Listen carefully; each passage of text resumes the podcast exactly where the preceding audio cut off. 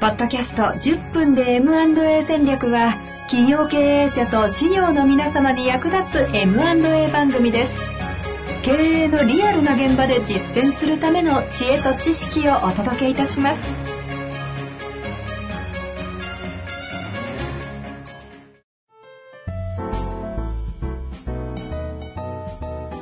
こんにちは、遠藤克樹です。白川正義のじゅっぷんで エムアンドエー 戦略。白川さん、よろしくお願いいたします。よろしくお願いします。さあ、ということで、えー、前回に続きまして、ね、再度またゲストをお呼びしたいと思います。株式会社吉貝のかまぼこ代表取締役社長の林田真由さんにお越しいただいております。林田社長、よろしくお願いします。よろしくお願いします。さあ、ということで、白川さん、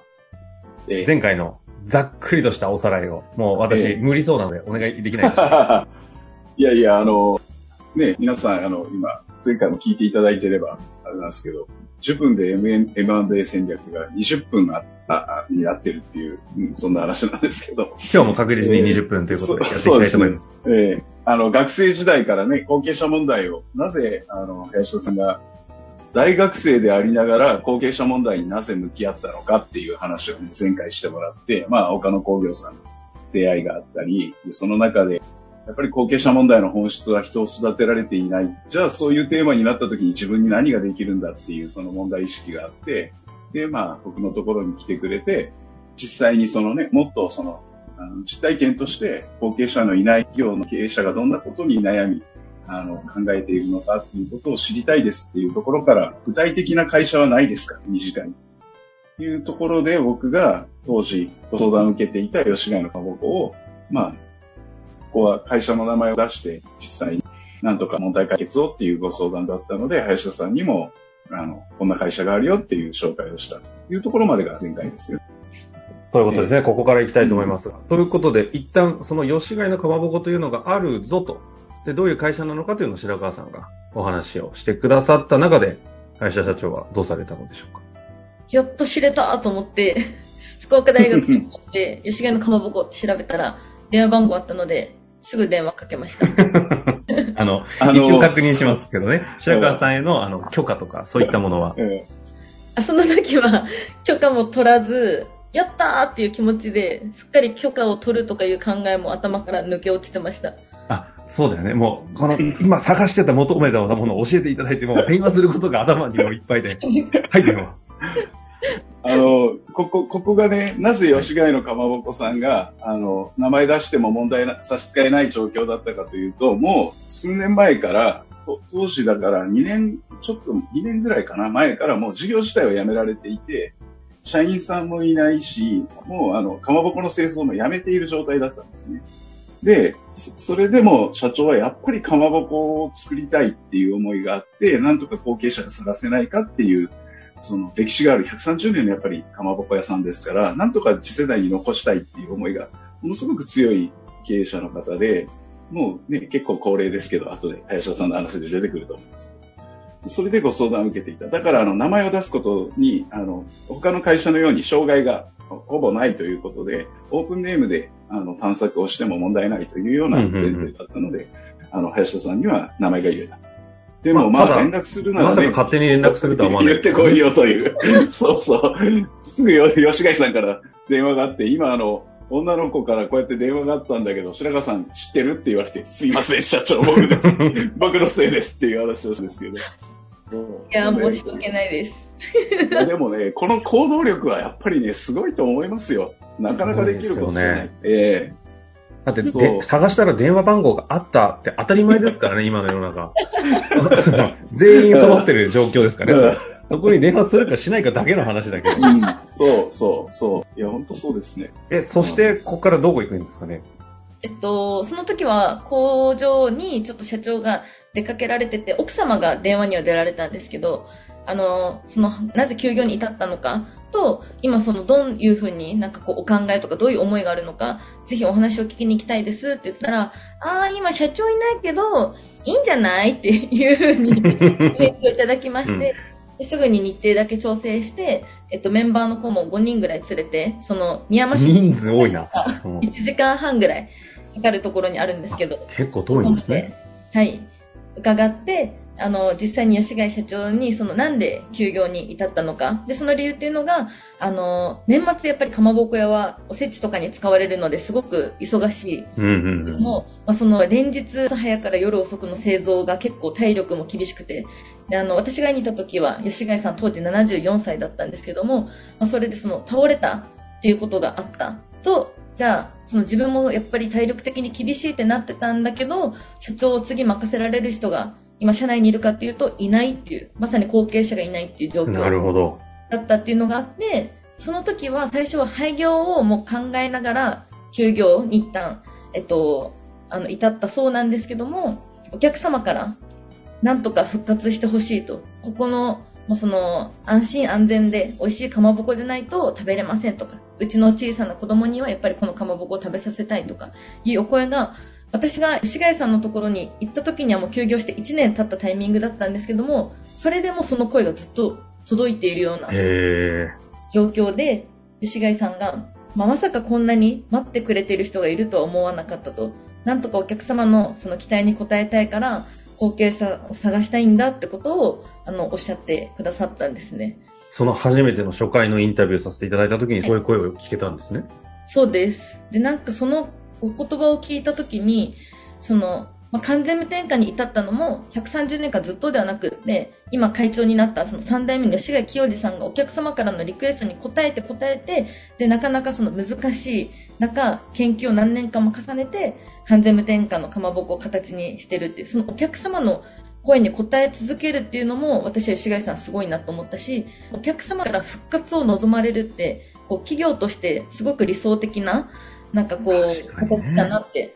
思って、あのーまあ、これから私たちも社会に出て何かこうお仕事をするっていう時にこういうお仕事って相当こう胸を張れてなんか誇りを持ってできることだろうなってまさにしかも吉貝のかまぼこがやってることってあのすごくこう本物を追求しているようなことでなんかだいにの他の工業だってその時に思ったんですね。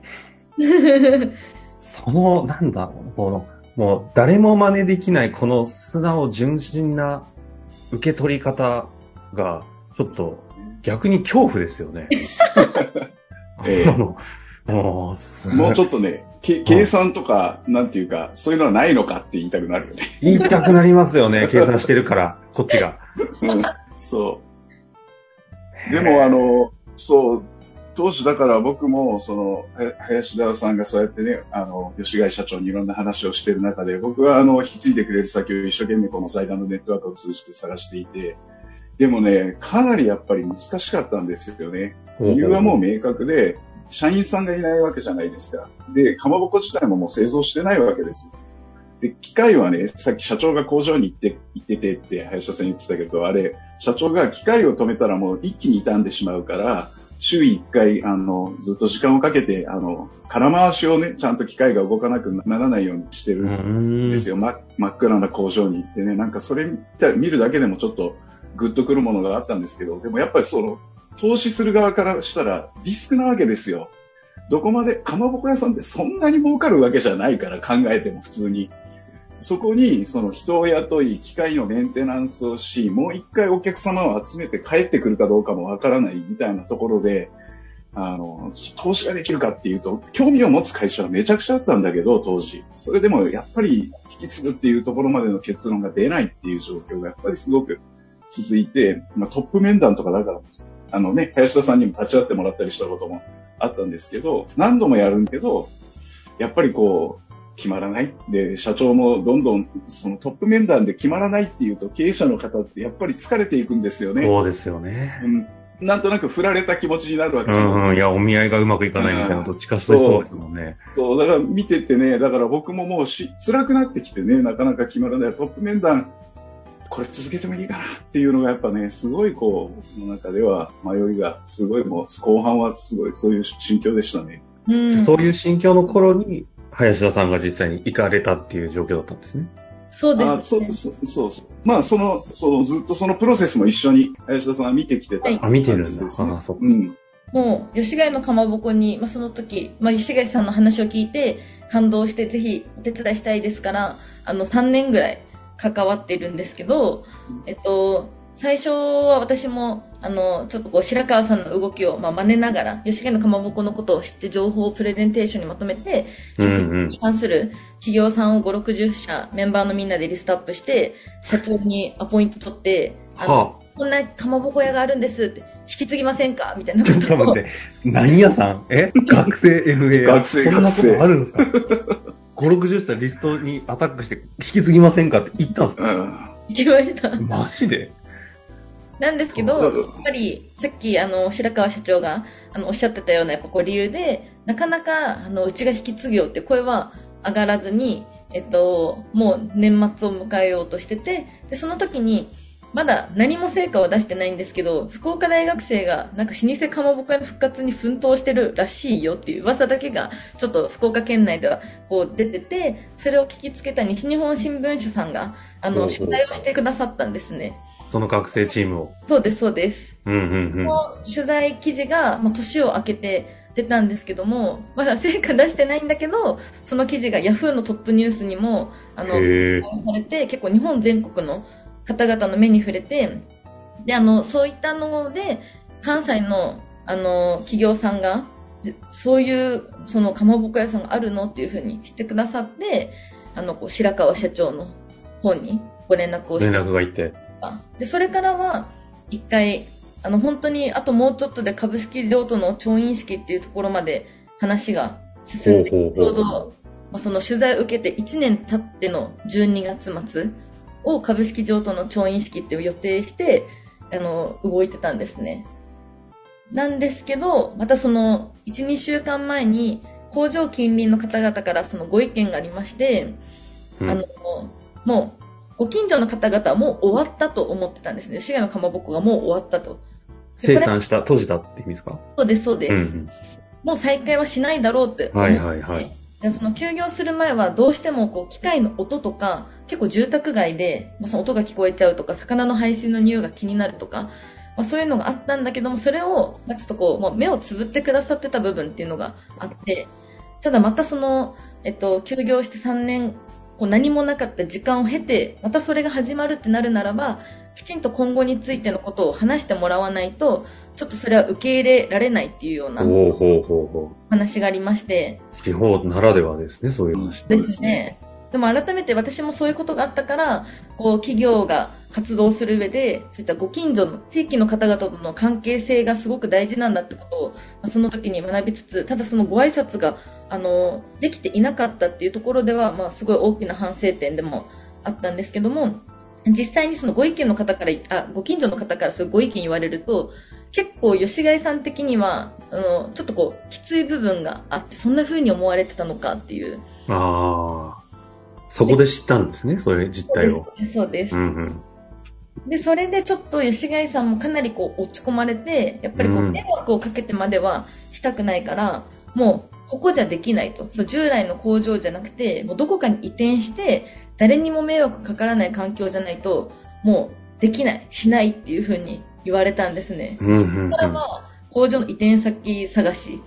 と一応まあ候補をこういくつかこう土地とかもっと豆腐屋工場とかあの見つけてはきたんですけども、あの機械を動かす費用、そこの土地代、設備の修繕費、またかまぼこ作る上ですごい水とかあの機械を動かす電気の設備とかまた重要になるので、そういうもろもろ計算するとどんだけ安く見積もってもいちおくはかかるよねみたいな話になってしまって、ただ吉貝のかまぼこも黒字だったというそんな大きな利益が出たったわけでもないですし、その関西の企業さんにとってもちょっとそこまで投資するっていうのは、まあ、かなりリスクでしかない状況で、かなり、まあ、奮闘はしてくださったんですけど結局もう断念することになってしまって、えっと、また話が白紙にそこで戻ってしまった。なるほど、もう胸高まる瞬間まで来てたと思った林田さんはそうですもんね、ダメかと。私もその時はまあかなりあのちょっとこうショックで、でもやっぱりそこまでの状況になるとじゃあそのいちおくをあの投資するよってところを探すのか、でもそんなところってあるのっていう、まあ、こう不安とで、なかなかそこからこう脱出できないまま時間だけが経っていて、あのーまあ、いつまでじゃあこの活動を続けるのか。 それをその頃はその年末っておっしゃってましたけど何年の時だったんですか？えっとそれがえっと今年のじゅうにがつ、うん、ぐらい、年末だよね。去年のじゅうにがつは私がもう代表に就任して、そ, それのちょうどいちねんまえぐらい。いちねんまえとか、ね。いちねんまえ、はい、うん。で、まあ、こうちょっとズルズルしてて、ただこうずっとなかなか相手が出てこない中、あのお相手探しをずっと続けるっていうのも結構石貝さんとしてもなんかもう気疲れするような時間でも、まあ、あるわけで、これを探し続けることが、まあ、石貝さんにとっての幸せなのか、もうあのー、しかも腹くくって辞めるってことが幸せなのか、それで結構あの、まあ、白川社長とも何回もお話ししながらで、えっと、会社の決算がちょうどろくがつだったので、もうごがつ末までにお相手が出てこなければもう諦めようっていう。あ、そこまで来てたんだ。へえ、はい、あ、そういうことなんですね。あのここですごい一般常識的な観点での質問出ちゃうんですけど、林田真由さんという方はその時点でまだ大学よねんせいですか？いや、もう卒業してます。卒業、卒業してるんですか？就職とかどうしてたの？え、ていうか、そうそう、そこ。え、そうどういうことですか？あの、大学を、あのー、実際にやっぱよねんせいの時にそのプロジェクトをしてから、卒業しても、吉ヶ谷のかまぼこの支援とか、そういう後継者のいないところの支援に携わりたいなと思って、あの、どこかへの就職っていうのは、もうその時は考えていなかったんですけど、ちょっと話ややこしいからあんまりもう、掘り下げないでほしいんですけど、うん、福岡の運送業者さんでずっと大学の時お世話になってた方が、私をそう席だけ置かせてくれて、あの、今言うならお給料だけを出してくれながら、お前のやりたいことやったらいいじゃんっていう環境。いや、まあこれだけの活動を見せられたら、それは。そうそう投資ですよね、もう人材への、ね、本当に、はい、投資をいただきながら、うん、えっと、私も卒業した社会人いちねんめのくがつにずっとコンプロジェクト シーオーエヌ コネクト&コンティニューでコンプロジェクトっていうのやってたんですけど、コン株式会社を設立して、でそれからは白川社長もその、まあ、林田にとっても勉強になるし、財団のその活動も一緒にこうお手伝いすることで勉強もしながら、まあ、実践も踏みながらやらないかってことでお声掛けいただいて、一緒に財団のお仕事もさせていただいてっていう中で、石川のかまぼこの支援もずっと続けてました。それで活動を続けて、もう就職とかっていう概念じゃ、いや Z 世代の知らない起業家ですね、この存じは。だってもうその時、うん、大学を出た時からさっきの運送会社で働きつつ、自分の会社も作って社長やって、でかつうちの財団の事務局もやってるっていう、まあだから、なんていうか、Z 世代ですよ、本当に。いやー、それをじれやっちゃってるっていうね。いや、ね、やっぱり我々の世代の時の、この年の起業家たちって、アイピーオー やーがね、もう基本だったんでね。いやー、そんなこと、いや、なんか恥ずかしいですね、聞いてる。でも、ど真ん中にね、その、あるのは、さっきから出てる、その後継者問題っていうテーマを常に軸に据えて、軸にね、確かに。うん、動いてるわけなんですよね。で、そこから、あともうごがつになって、見つからなかったら閉じるよという話になっていくわけですけども。だから僕が、うん、あ、もう、主観的な、あれか。なんだ大丈夫。えっと。行きましょうかね。さんじゅっぷんで エムアンドエー 戦略。去年のね、いちがつに、だから僕がもう、林道を渡したんですよ、吉貝社長。もう、この決算までに見つからなかったら、社長も疲弊していくだけだし、それからもう創業してた時期からどんどん時間も経っていくから、もうますます引き継ぐ人が現れにくくなるんだから、もうここで会社は閉じましょうっていう。で、あとはまあ可能性があるなら個人でかまぼこを作るっていうこともできるしね。かまぼこを作るっていうことと会社を存続させるっていうことは別の話なんで、うんうん、一回けじめをつけましょうっていう話をあの社長にはしたんですよね。で、わかりましたということで、でもう一個ね、そこで林田から提案が出てくるのが、試作しようっていう話なんですよ、かまぼこ。そうです。試作しよう。そう、かまぼこがそもそもない。ちょっと待ってください。ここまでは、うん、盛り上がったにねんかん、さんねんかんを過ごしながら、うん、しさし作ったことなかったし、み食べてなかったってことですか？そうなんですよ。私、かまぼこ食べたことない中、ずっと関わってて、マジ？もう会社解散っていうタイミングまで来て、私もこれで、え、この終わりかみたいな思ってたんですけど、あの、まあ、吉貝さんからその時お電話をいただきまして、うん。吉田さん、寂しいって言われたんですね。ほうほうほう。かまぼこ作りながら死ねたら私は幸せって言われて、うん、なんかその言葉を聞いた時に、私も吉貝さん自分のおじいちゃんかのようにも懐いてたので、なんか、まあ、吉貝さんには幸せで最後まで生きてほしいし、あのこの最高の仕事でもあるけども最高の趣味でもあって、もう生きがいそのものみたいな、その生きがいそのものと仕事がイコールになってるって、もうこれはすごいことだなっていうのをまたその時一つ感動して、うんうんう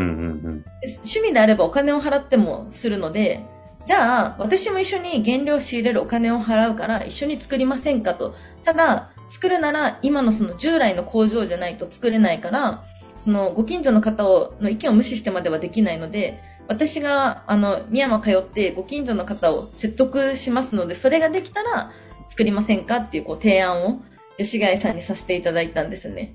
そしたら吉貝さん、吉貝さんのその寂しいという気持ちを受け取ってその行動に出ちゃうってことですか？なんかちょっともう感動して質問出てこないですね。まあでも本当に私諦めそうに、本当にもう心折れそうな状況ではあったんですけど、あのその時に当時プロジェクトメンバーだったみっつしたの男の子からもあのこう言ってもらったのが、まあ、これからその岡野工業をきっかけに後継者問題に一歩踏み出して、吉貝さん以外にもいずれかいろんな後継者の、ね、企業さんの支援をするってなった時に、今あの別にまゆさんが諦めて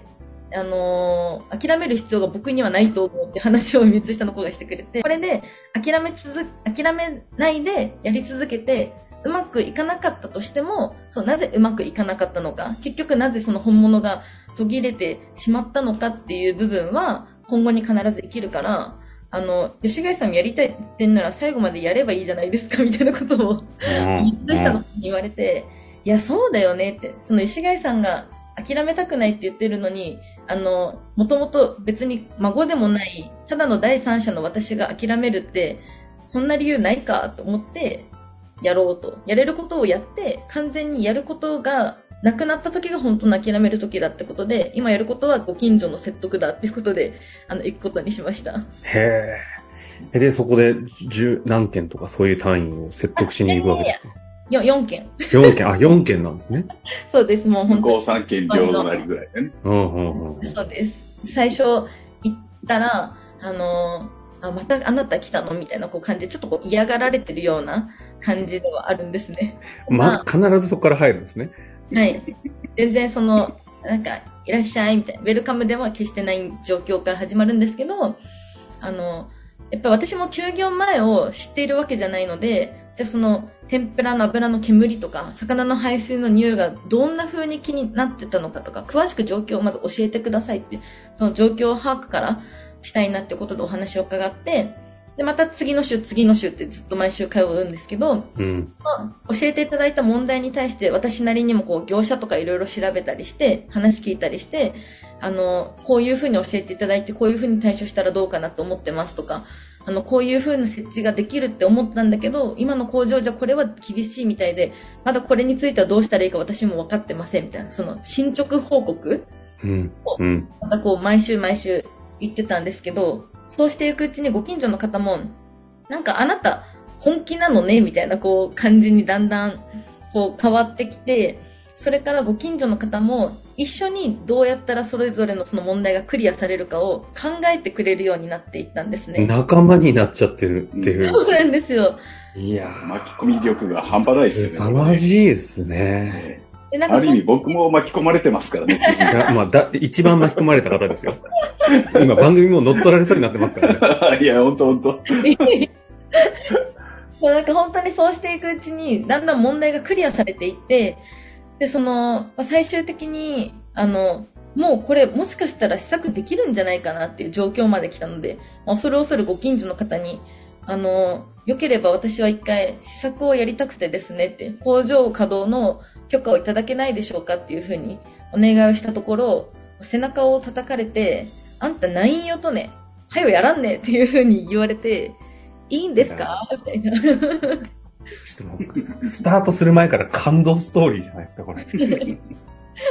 お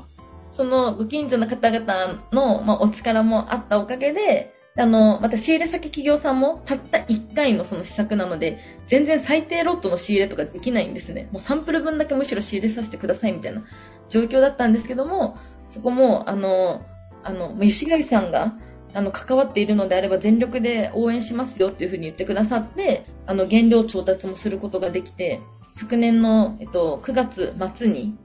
かまぼこ製造を当時のプロジェクトメンバーと白川社長も奥様も連れてお手伝いに来てくださってじゅうさんめいぐらいでかまぼこを休業してやっと初めて作りました。それが何月ですか？昨年のくがつのまつです。くがつのまつか。はい。いやだからできるのかっていうのがね、やっぱりすごい心配ではあったんですよね。もう何年も社長も作ってないから。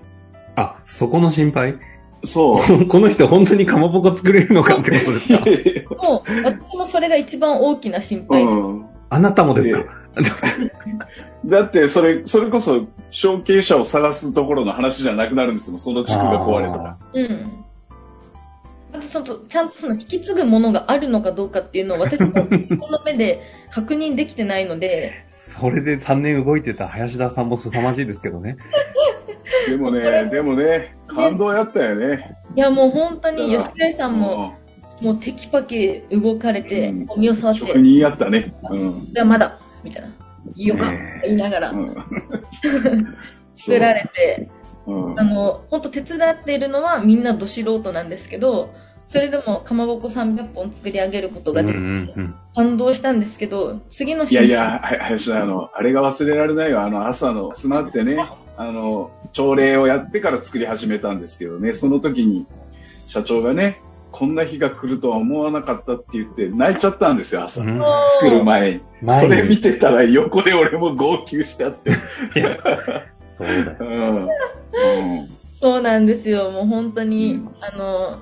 吉貝さんに負けないぐらい白川さんも泣いてて、すごい感動的な朝礼から始まり、無事にかまぼこさんびゃっぽん作り上げることができて、でも私の中の心配はこれで美味しくなかったらどうしようと思ってだいにだんの心配まさかのそ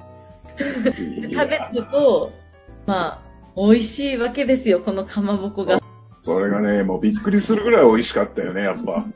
あです、ね、これはやっぱり残さないけんってやっぱ思ったね、食べてね思いましたね。その、うん、何も食品添加物とか入れてないのにソフトなプリッとした食感で、でそのもう原料もかなりシンプルなわけなんですけど、そのエソの魚の旨味もしっかりこう出てて美味しいってなって、やっぱりこれは残さないかんって頑張らないかんっていうので、まあ、気持ちを奮い立たせてもらって、で今回作ったかまぼこはあくまで試作なので販売はできないということで、次の日お店の方であの試食配布会っていうものをしたんですね。深山は、まあ、遠いわけなんですけど、これまで学生時代から応援してくださってた方々とかご近所の方々をご招待させていただいて、皆さんに振る舞って、でその時にちょうど白川さんがその支援されてた買い手支援の方のあのフロイデの瀬戸口社長の方に吉毛のかまぼこのえっと、ちょっとこう興味を持っていただいて、去年のじゅうがつあたまに私が初めてフロイデにかまぼこ配達で伺ったのがフロイデさんとの次出会いになります。あ、え、その試食会にもう来てくださってたんですか？あ、いやいや、その時は来てない。そこには来てないんですか？ちょうどあの同じタイミングで買い手支援の話も進んでて、白川さんからあのその瀬戸口さんに吉毛のかまぼこの話をしてくださってたんですね。それで瀬戸口さんもその興味を持ってくださってたので、白川さんがちょっと林田あの瀬戸口さんにかまぼこを持って行ってくれんかって言われて、誰瀬戸口さんと思いながら持っていくっていう要はこれが本当になんていうんか、あの細い歯の上を綱渡りをしてきたような感覚で、うんうんうん、僕がちょうど B サイド支援やってますで、自社の、えーと、これまでの戦略上同業じゃないところにシフトしようと思いますで、かまぼこ屋さんのノーネームに興味持ちました。そこに試作のかまぼこがちょうどあるっていうタイミングだったんです。あるタイミングで、しかもだからこれを食べてもらえば。いや、まあ、わざとっていうか、やっぱりあの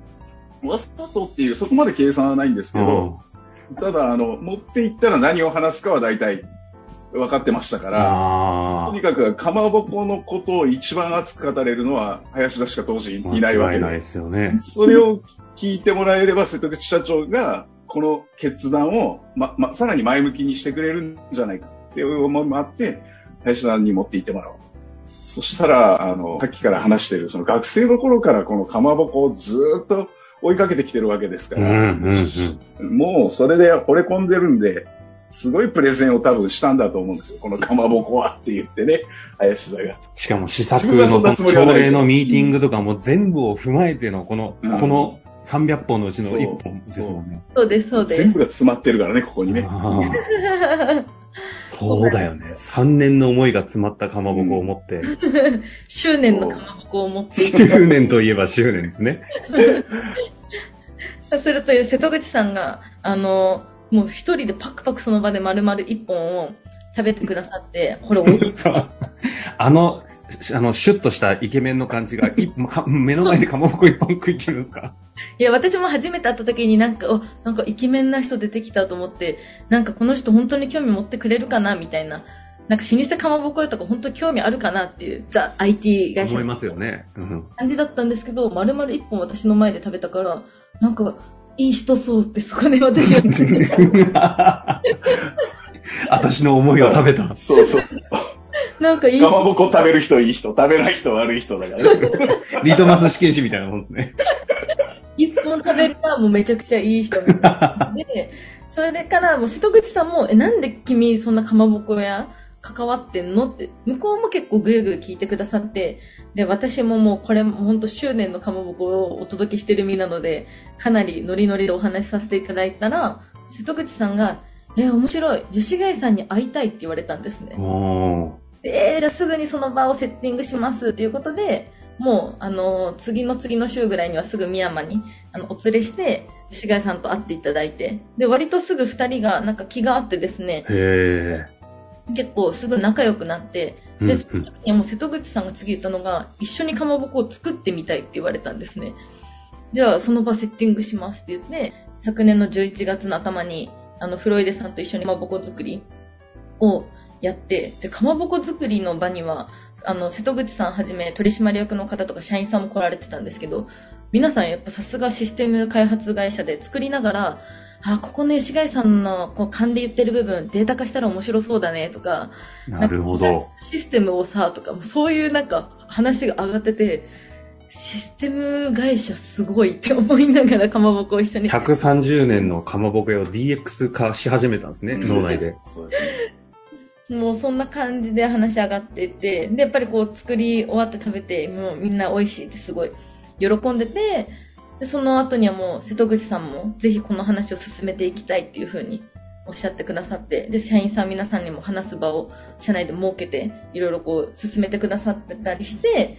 じゅうがつに瀬戸口さんは一緒にかまぼこを知ったわけなんですけども、もうじゅうにがつまつは株式譲渡の登院式っていう、たったにかげつで結婚まで至るというスピード婚でした。さんねんかん決まらないで破綻にもなったりしながら紆余曲折したこのかまぼこ屋の最後の思いが結集した瞬間はさんかげつで調印ですか？はい、もうにかげつ。にかげつ ?にかげつはん。うん。にかげつはん。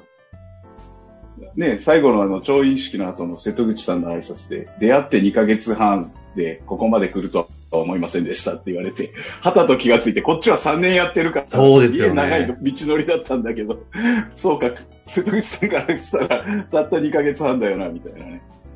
いやでももともと日本的 エムアンドエー の話自体が、いわゆるその欧米型の エムエー だと成り立たないっていう話があるじゃないですか。だからこそこの税理士たちの顧問だからこそできる エムエー の手法っていうのが、このさんねんという時間軸物語ってますけど、でそこにたまたまね、学生のちょっとあの気が狂ったような思いを持った林田さんが来てるんで、そこにまた増幅装置のように思いが乗ってるっていう、また相乗効果もあったのかとは思いますけど、なんかこれこそが日本的 エムアンドエー なんですって言われたら、確かにこれできる人、顧問たちとかじゃないとできないよねって本当思いますよね。うん。だから、使えないですもんね。うん。そういう意味では、やっぱり、なんていうか、儲かったかと言われると、その、金銭的な話で言えば、そんな儲かったわけじゃないんだけれども、ただやりがいとか、こちら側の充実感とか、それから、まあ、その後の、これからの展開ですけど、あの林田さんがすごい展開をね、吉貝のかまぼこやっていってくれるから、そういう意味では、ね、今すでにね、その、あの、そっちのプロセスにね、乗ってるとこですけど、そう、そういう意味ではものすごい価値が、金銭には置き換えられない価値がやっぱりそこにはものすごく大きなものがあるっていうのを感じますよね。うん。いや、まさに本当、それを感じますし、やっぱ、何ですかね、この、重い結集型の、プロジェクト。うん、聞いたことないですね。うん、で、結果的にちゃんとね、まあ、そこは税理士法人たち、ね、白川さんたちも後ろ側にいるんで、あの、しっかりと、あの、ビジネスとしての成立の方はね、後ろ側で成立させますけど、えー、いやー、こんなことあるんすねっていう奇跡のようなストーリーを聞かせてもらった中で、うん、当然ね、熱い思いはじゅっぷんでとどまらないということで、ちょっと皆様リスナーにはね、ちょっとあの、勘弁していただきたいなと思いますが、少しだけ、あの、今後、今、もうすでに吉貝のかまぼこは手に入る状況にはなってるわけですよね。はい、そうです。あの、実はね、私、あの、全国大会で、ちょ、ちょうどなんかくじかなんかで当たって家に持って帰ったんですよ。猫がすごくて。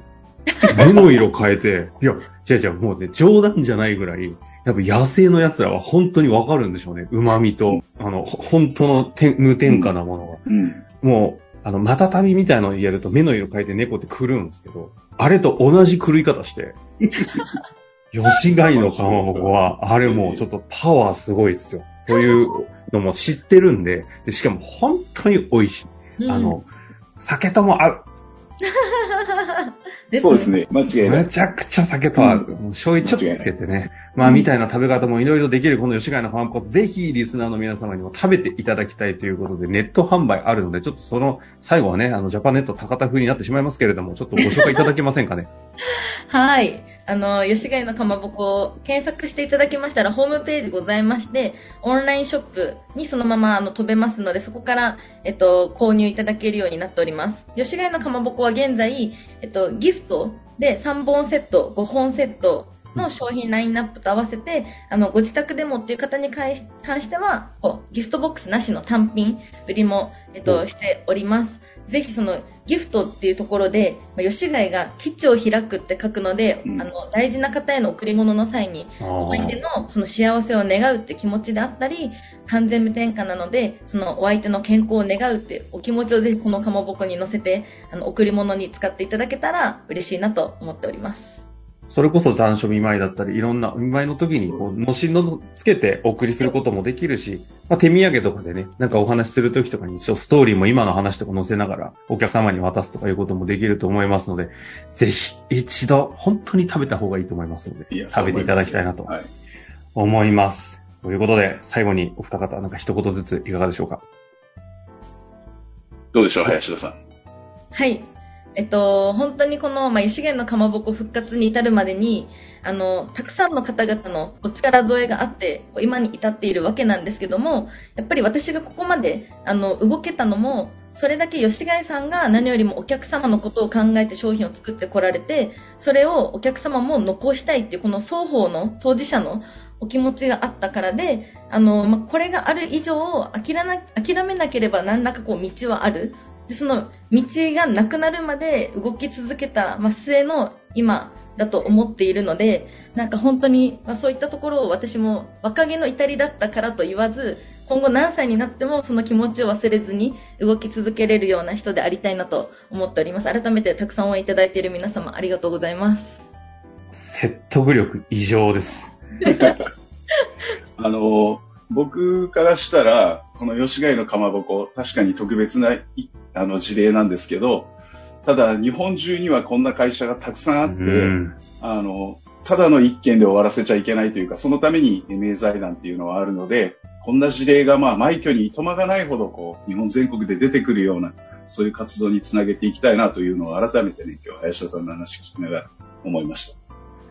まさにこの日本的 エムエス 推進財団がしようとしているこの活動というのは、こういったストーリーがね、物語が生み出すような活動をしてて、決してなんかこうテクニック論だけの話じゃないっていうことがものすごくこう今回伝わったんじゃないかなと思いますので、ぜひこういう修行の支援としてやっていきたいというようなね、税理士の先生とかもいたら、ぜひやっぱりここに参画してね、仲間として全国で展開していきたいなと思ってますので、引き続き番組の方も ライン もですかね、メールマガもぜひご愛顧いただきたいなと